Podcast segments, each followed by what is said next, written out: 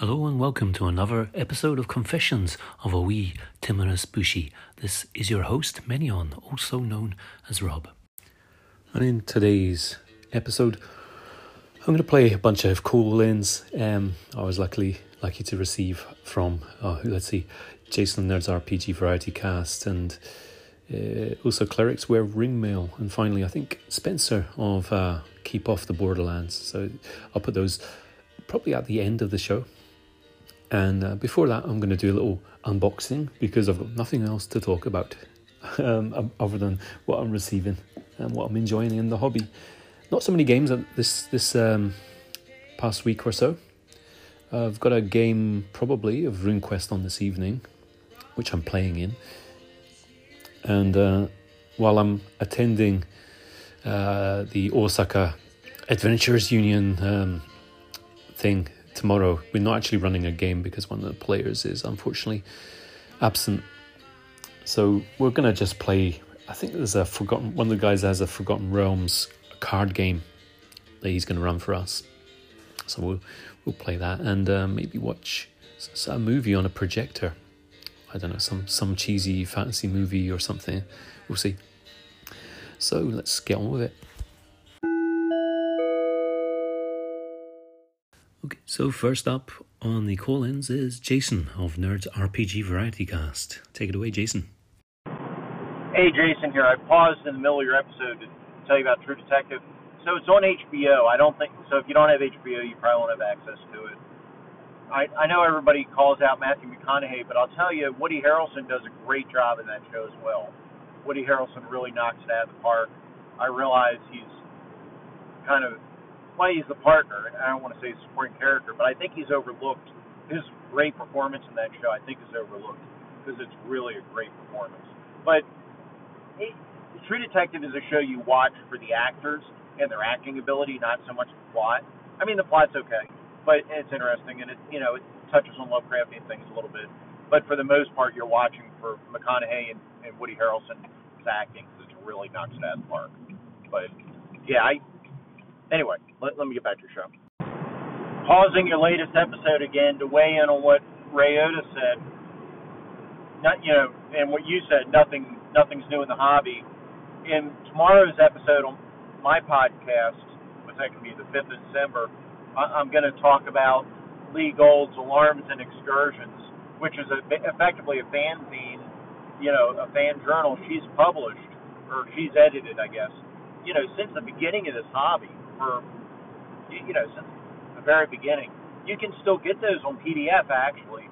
They're two dollars each, and I know Che Webster picked up I think the first hundred, and I need to scram some money together to get them before we can't get them anymore. So I, I think I'm going to pick pick up a bunch of those. Maybe I need to sell something to fund that.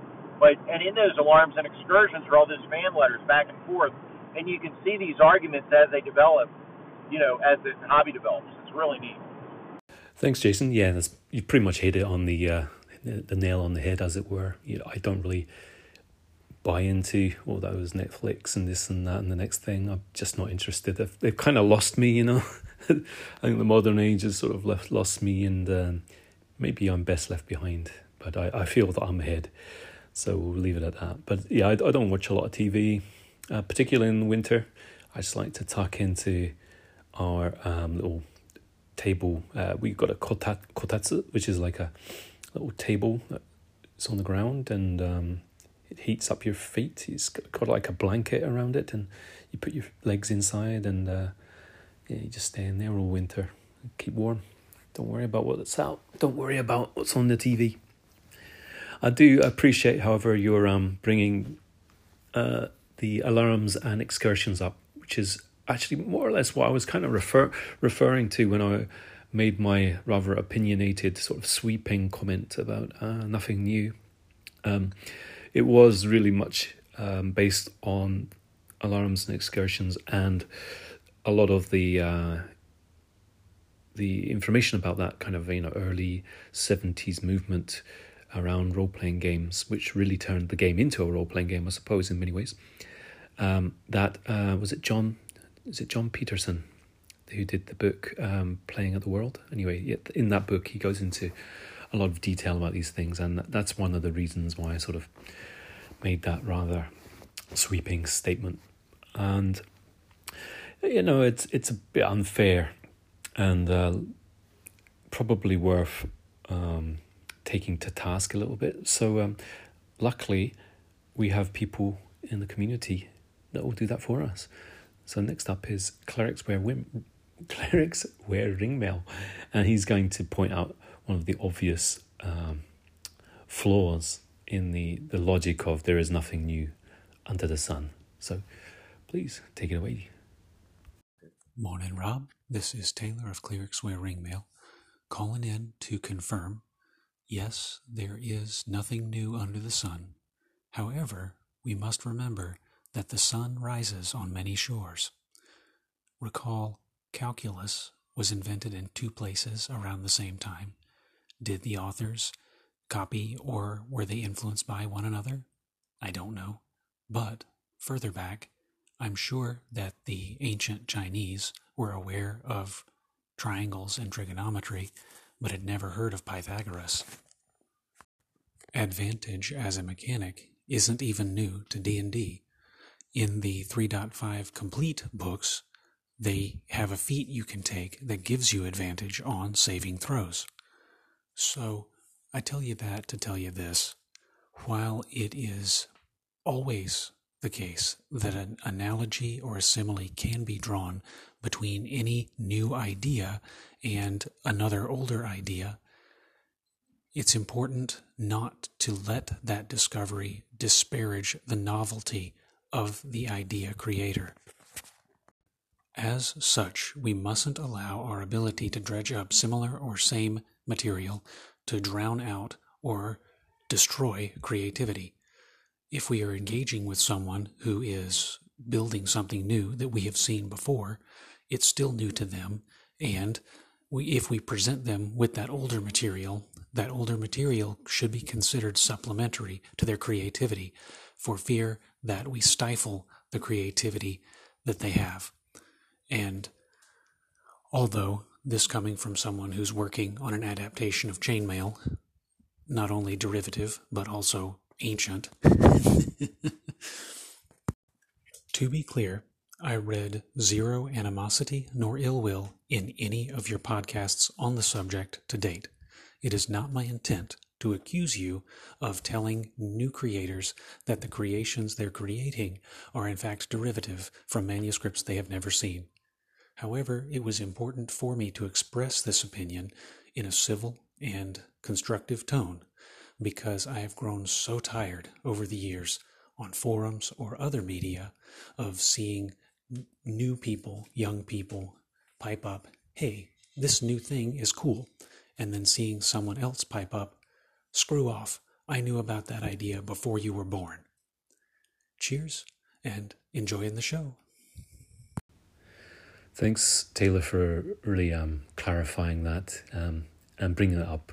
It's really important to stress that the game is um, about imagination and creativity and rediscovering things, um, not only, but certainly not least for the younger generations coming to the game, but also for the older people like us who come back to the game and find something new, even in even in an older set of rules.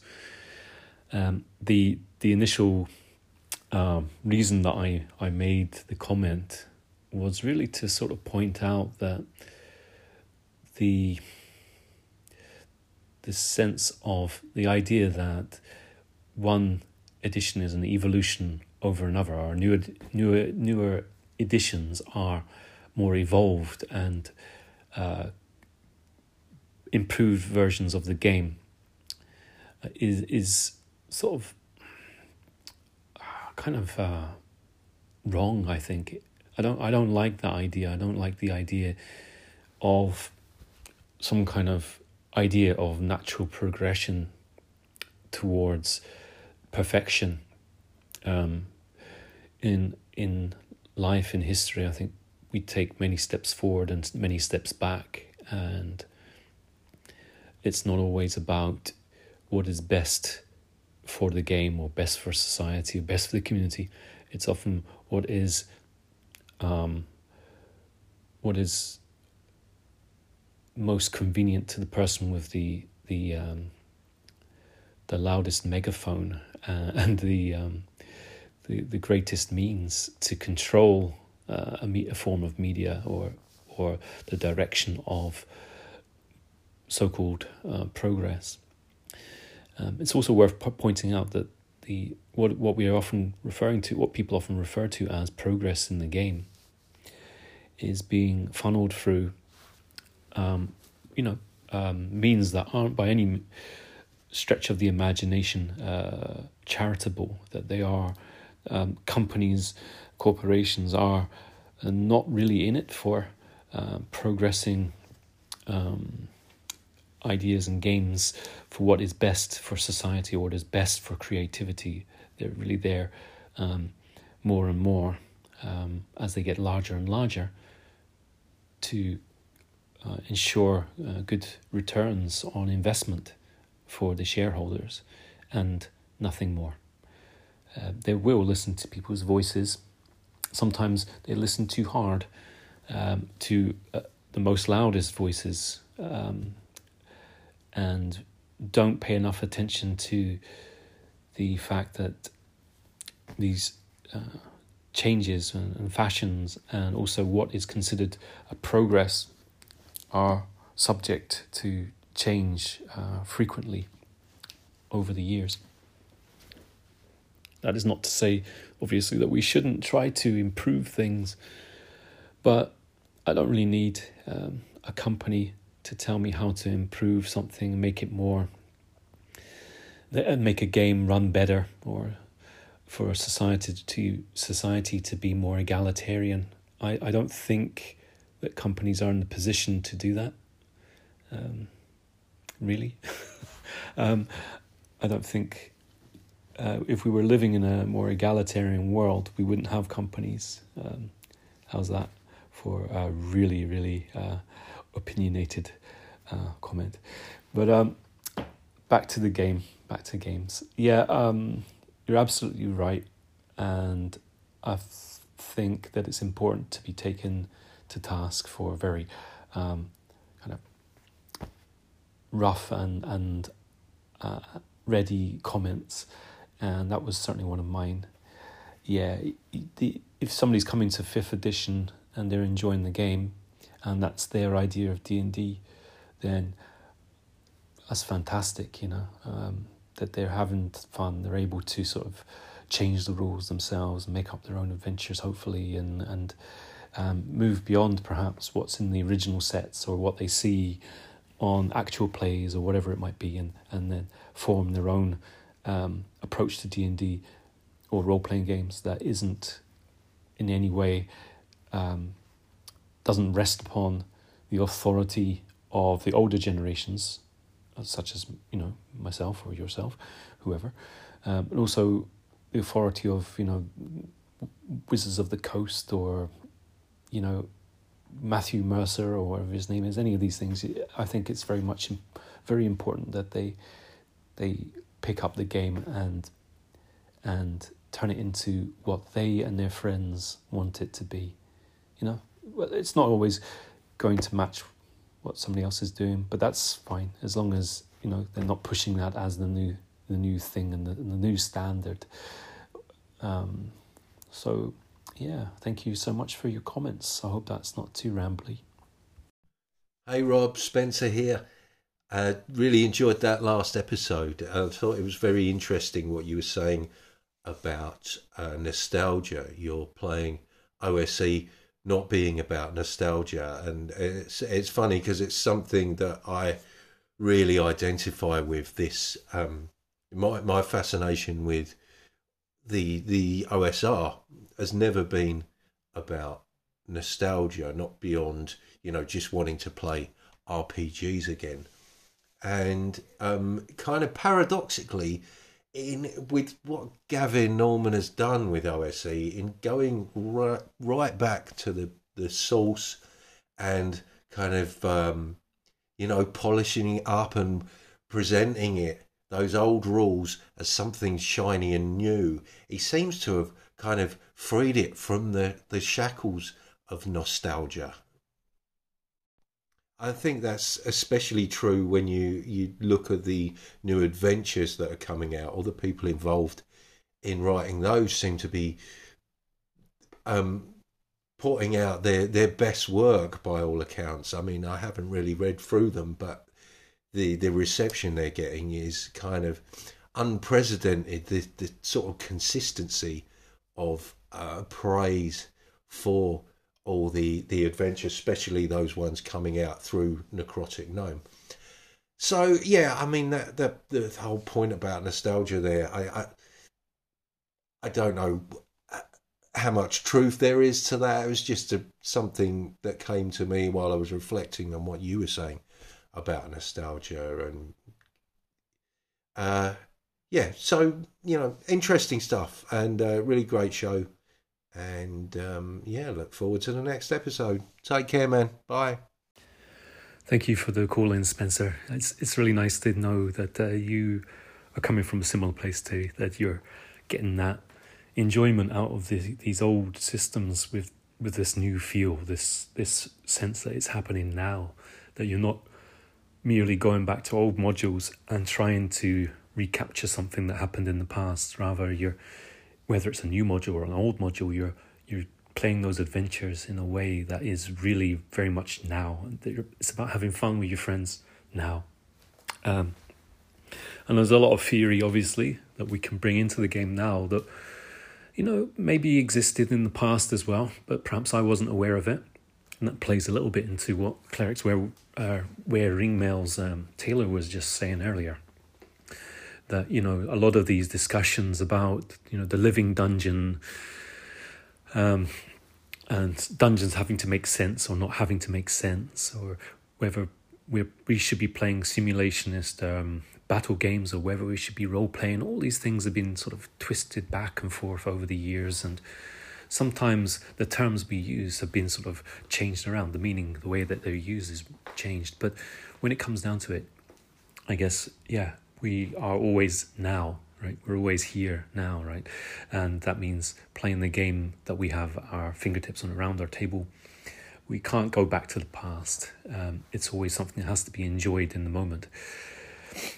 Um, if if younger people, if, if, new players, not necessarily younger people, but new players are able to get something out of um, Necrotic Gnome, even if they don't play, excuse me, even if they don't play um, if they stick with something like 5e, for example, but they play some of these new adventures and sort of adapt it to their own game. Or they they hear about Glorantha and they bring in elements of Glorantha, they bring in some of that world into their 5e game. That's that's fantastic as far as I'm concerned. You know, this this this sense of of discovering things and, and put putting them together in new ways um, is uh, what it's all about. I don't think it should be pure. There shouldn't be some kind of form of pure D and D um, that is controlled by a single company, and that's something I guess. Returning to to Jason's call-ins earlier about alarms and excursions, the people in that magazine felt very strongly about, even as far back as what 1975. You know, they were already saying uh, that it's not it's no longer something that it can be controlled merely by TSR. That the game has a life of its own. The the the fandom, if you like, um, the community has its own ability to to put things together in new ways, um, adapt sources and, and so on, make make their own classes, make their own adventures. So that's something that is definitely not new and that will continue going on uh, in the future with any luck. Um, as long as as long as we have a megaphone to shout out, as long as we're able to show people that that's not merely what it's about, that there is a bigger world, there's more games out there, there's more ways you can play the same game. Um, do a lot of people know that? Yeah, probably a lot of a lot of people do, but often I guess I guess um, it's echo chambers, isn't it? We have these beautiful platforms. Beautiful. Hmm. Uh, we have these um, very powerful platforms where we can talk about our hobbies and that, but it's often the case that we shut each other out. We block people or we we turn off certain words that don't really fit the kind of games that we're running. And so we talk to smaller and smaller groups of people. Um, so are you know, are people who've just come to the hobby, say two, three years ago, are they aware of all the different games that are out there, or do they see things much more about as a D and D and a five E from a five E perspective? I, I really don't know, no idea. Um, from a British role player's perspective, you know, having started in the eighties, your magazine of choice wouldn't have been Dragon; it would have been White Dwarf, and opening it up, you would have seen Call of Cthulhu and Dungeons and Dragons and RuneQuest and all these different systems, uh, maybe Judge Dredd, Marvel superheroes or something like that. And you would have known from the outset that there are all these different games. You'd be able to look at the adventures and reviews, and and you would probably be drawn to these games, certain games that capture attention, and then discover how the mechanics of the game work differently um, certainly, that was my experience uh, growing up with uh, D and and learning about things like Middle Earth role playing and Judge Dredd and Call of Cthulhu, RuneQuest. You know, um, it all expanded from uh, well, really from fighting fantasy, but yeah, D and D, I suppose, and uh, expanded from there. And uh, is it is it the same today? I don't know. Tell me, tell me, people. Uh, I, have no idea. Um, I think it feels much more like a just a huge monoculture, uh, and I think, I think the other games, though there are many, many more other games today. You know, un, uncountable amounts of games today available. I don't know how many of them really get played by huge the huge numbers that would have played the variety of games available back in the 80s. No idea. Um, perhaps people will call in and say, no, we only ever played D&D, in which case, you know, fine. But uh, in my, my experience in Britain, um, role-playing games weren't that big. Uh, not certainly not as big as in in uh, the states or something, and it was very very much an underground movement. Um, there was a lot of stuff available, but it it was uh, kind of a nerdy thing, and you you know you could get a good kick in for it. And uh, it's not something you wouldn't uh, like walk into Toys R Us and see shelves and shelves of stuff because there was there were no Toys R Us, you know, um, until much later. I remember I remember when I was what 17, 18, they built the first McDonald's. So this this view this view that, that we often get of how the, the role playing games uh, um, dominated young kind of popular culture in the 80s and so on. It just isn't a true picture of what it was like in many countries uh, outside of North America. Um, and that's another topic, maybe, but um, yeah, it'd be interesting going forward uh, as I do more interviews with people to see how it the experience of uh, role playing games was in their country. Sorry, I was really rambling there, so I had to cut that. kind of got off topic. Um, getting back to it, yeah, it's great. I love the game. um, thanks so much for your call in, Spencer. I think I've covered everything like, ad nauseum there. um, but yeah, um, I look forward to hearing some of your own ideas in your own podcast, and hopefully we can keep on uh, refining this this uh, these ideas of old not being old at all, and how it's important to, I guess, play things like they're happening now because they are, and keep it fresh. Okay, so I think this might be a first for me. I'm going to do an unboxing just like Jason of Nerds RPG Variety Cast. Everybody's doing it. And of course, you can't see it, so I've got to describe it. It's a bit like, I don't know, some kind of odd radio. I have here a knife. Um, I'm told I'm allowed to use it. I'm I will try to cut this without destroying the contents. There we go. Or cutting myself. Get away from yourself. I'm not using a uh, any dangerous kind of like dangerous kind of ninja ninja knives like um, some of the people like Joe Joe Richter might use. But okay, so it's a you know an average size box. It's mostly stuffing as you'd imagine because I know what it is. It says on the front, but I'm not going to tell you until I open it up. Um, okay, there you go. Oh, you get the idea. Oh, there's hardly anything in here. I'm glad. I'm glad the missus isn't here today. she probably would expect something a bit more sizable than what's arrived, um, given how much it cost. So, all right. Um, oh wow, that looks like it's in really good condition. Okay, all right. Let's let's. I have two items here. They're both in plastic. Um, prote- have plastic protection. Um, the first one is Dungeon Module T one for Advanced Dungeons and Dragons game, The Village of Homlet by Gary Gygax. Introductory to novice level. Right. Um, all right. It looks all right. Oh, is, that sheet sticking out? What's going on there? Oh no! Don't say it's in a bad, bad condition. All right. Okay. And the other uh, item I have here is Dungeons and Dragons Fantasy Adventure Game, Monster and Treasure Assortment, sets one to three, levels one to nine. I have no idea what this is really. Um, now, um, the dungeon module, so the Village of Hommlet, I'll open it up. The version I have here, which hopefully is in good condition, should be, um, is the green cover. It's not the monotone. Was it a monotone cover or a two tone? I'm not sure. Three tone cover. Oh no, it's slightly damaged. I don't think they told me that.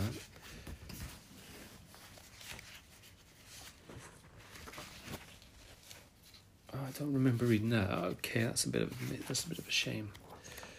Um, maybe I didn't read it carefully enough. They usually tell you.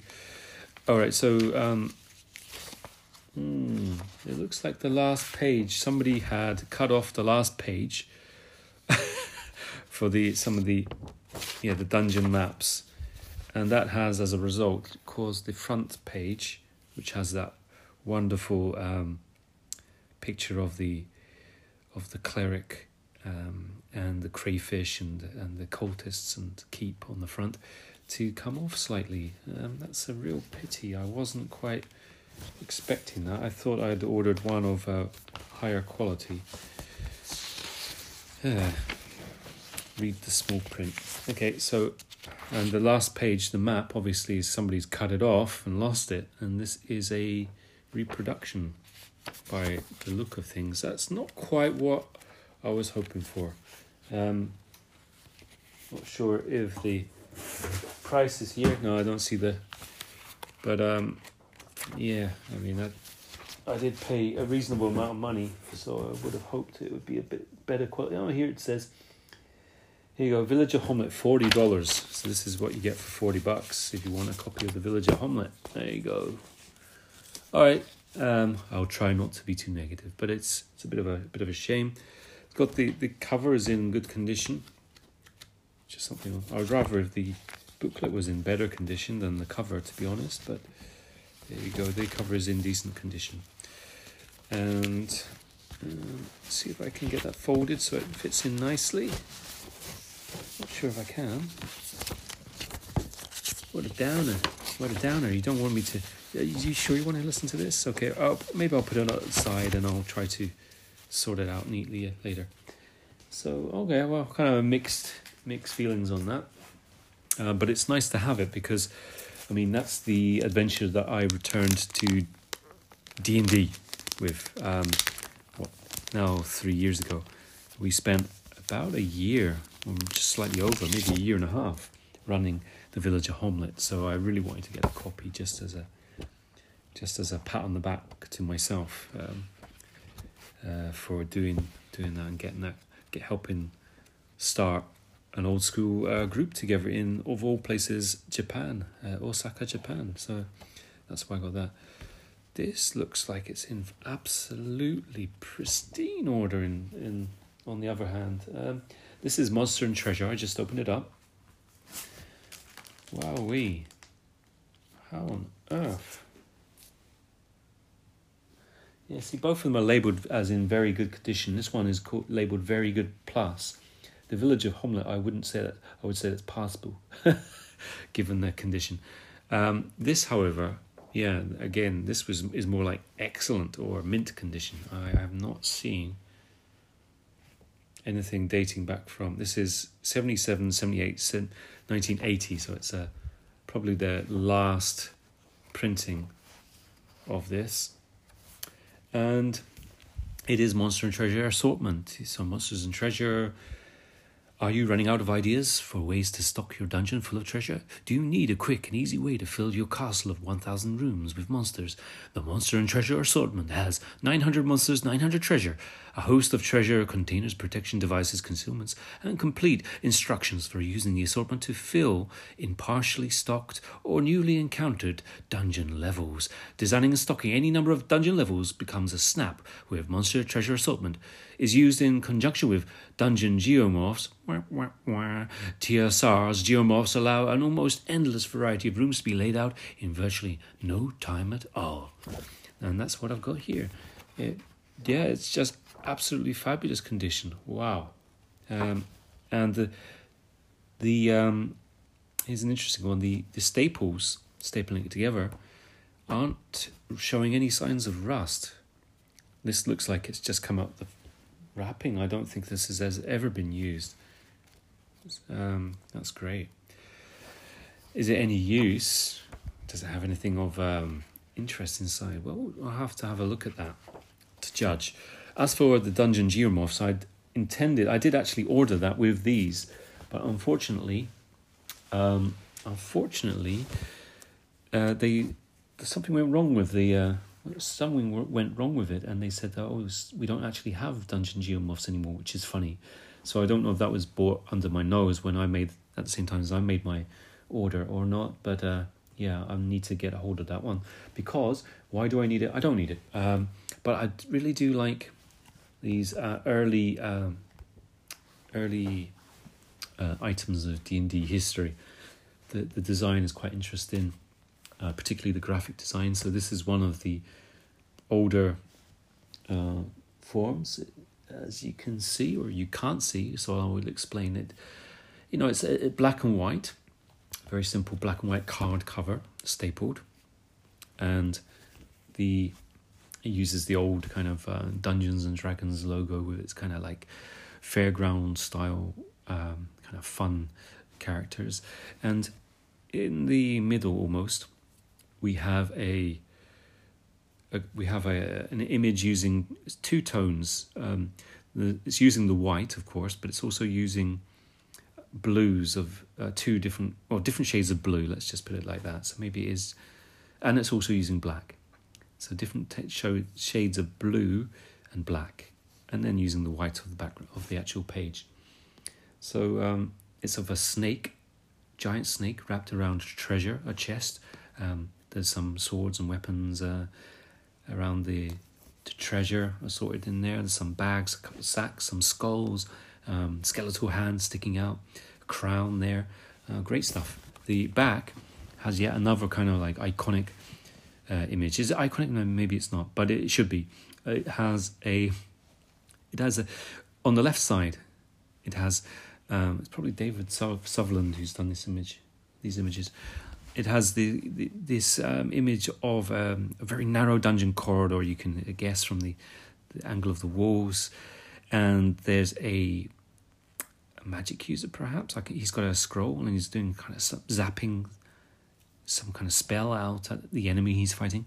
And there's a, a warrior with a shield and sword also fighting against the same opponent, which is an owl bear and then kind of cutting off that image and dominating maybe two thirds of the rest of the image on the right, you have uh, in the foreground, um, right, just around the corner, is the thief. Yeah, and the thief has crept around the monster. He's opened the treasure, and from it he has produced a sack full of gold and some kind of trophy, some kind of yeah, Um, and there's a helm and a, a sword in there. There's looks like light is emanating from inside, as if the, the gold or maybe magic items inside are illuminating it. And there's a, a shadow in blue. Again, these interesting uses of blue uh, falling behind the uh, character. The characters are kind of um, slightly heroic, like something you might find from an old um, Marvel's uh, comic. Um, a kind of 70s uh, haircut there, slightly long, uh, shaggy looking, and uh, yeah, great stuff. Love it. So all I need now is to get hold of those dungeon geomorphs, and I'm I'm set. Uh, so thanks for listening to my rather long uh, unboxing. Okay, I think I'll close up here now. Um, I've covered pretty much everything I wanted to do in this episode. I did get some more things arriving. I did get some more games and uh, game related material arriving. I don't remember if I'd mentioned that I got Empire of the Petal Throne, the world of Tekumel, or however you pronounce that, Tekumel, Tekumel. And that was from uh, that was from um, DriveThruRPG. And I haven't re- read it yet. I haven't really started reading it yet. I just flicked through, and it looks like a great blend of uh, system and and setting. Um, and uh, quite exciting. No idea how what it would be like at the table. There's nice nice maps in there. It's quite interesting that I'm really diving back into Dark Sun at the same time, reading about Dark Sun. Um, and this world of Tekumel doesn't appear a million miles away from that kind of uh, that setting, so that's that's nice. And another like two point five kilograms of, of book arrived yesterday when I got home from work I opened up the box, and yeah, it's um, Dungeons and Dragons Art and Arcana, a visual history. I might have to talk about this later at some point. I'll, I'll, um, I've really. It took about two and a half hours to flick through the whole book. It's huge, huge, and the pictures are just stunning inside. Um, and surprisingly, for a new book, there's a bulk a bulk of the book is really um, dedicated to first and second, well, pre pre third edition, I guess. Um, is that fair? About yeah, half the book is dedicated to the first, um, the TSR D and D, and a large chunk is third edition, some fourth, and then fifth edition is actually very quite very small. I mean, obviously it came out at a point where where the game was uh, um, the fifth edition that is was still rather new. It seems to cut off around the curse of strahd. So that gives you a bit of an indication. But yeah i might do um i might sort of introduce that because it was quite reasonable reasonably priced considering the price of um, books and it's just a huge tome it's a really really nice book um, that's pretty much it. So, until next time, I hope you'll stay well and keep on enjoying the hobby and the people that make it what it is. Take care now, and bye bye.